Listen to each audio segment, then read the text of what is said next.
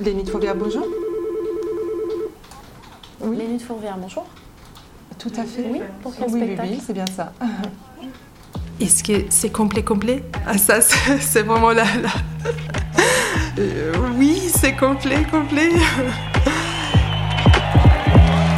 Veilleurs de nuit. Portrait de celles et ceux qui font le festival. Ici, cette chance que l'on a de pouvoir faire des concerts, de pouvoir faire du théâtre, de la danse, du cirque. On fait tellement de choses différentes que ça nous remet régulièrement en question sur nos compétences, sur nos capacités. Ce qui me plaît, c'est que les journées ne se ressemblent pas. À un moment, il y a une alchimie. On a un public qui se sent à l'aise, un artiste qui se sent à l'aise, et il y a un truc qui se crée. Et tu dis, voilà, là c'est ce pourquoi tu fais le travail en fait. Merci beaucoup. À tous, nous allons commencer avec 5 minutes d'avance, 21h25. Moi, ce que j'adore, c'est les départs rapides.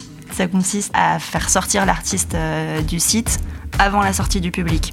Donc ça, en général, c'est le moment un petit peu excitant parce qu'on se met en position.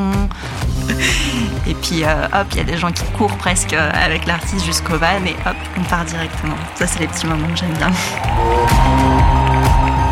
Il y a un concert mémorable en 2006 de Sting, sous la pluie. Sting, on avait l'impression d'avoir le public s'il avait sauté dans une piscine olympique, on aurait eu le même résultat. C'était trempé. C'était mais torrentiel. Mais détrempé. Mais un truc. C'était assez magique. Le public, il a un appétit féroce. Retrouvez les 8 épisodes de la première série des Nuits de Fourvière sur toutes les plateformes de podcast. Écoutez, commentez, partagez.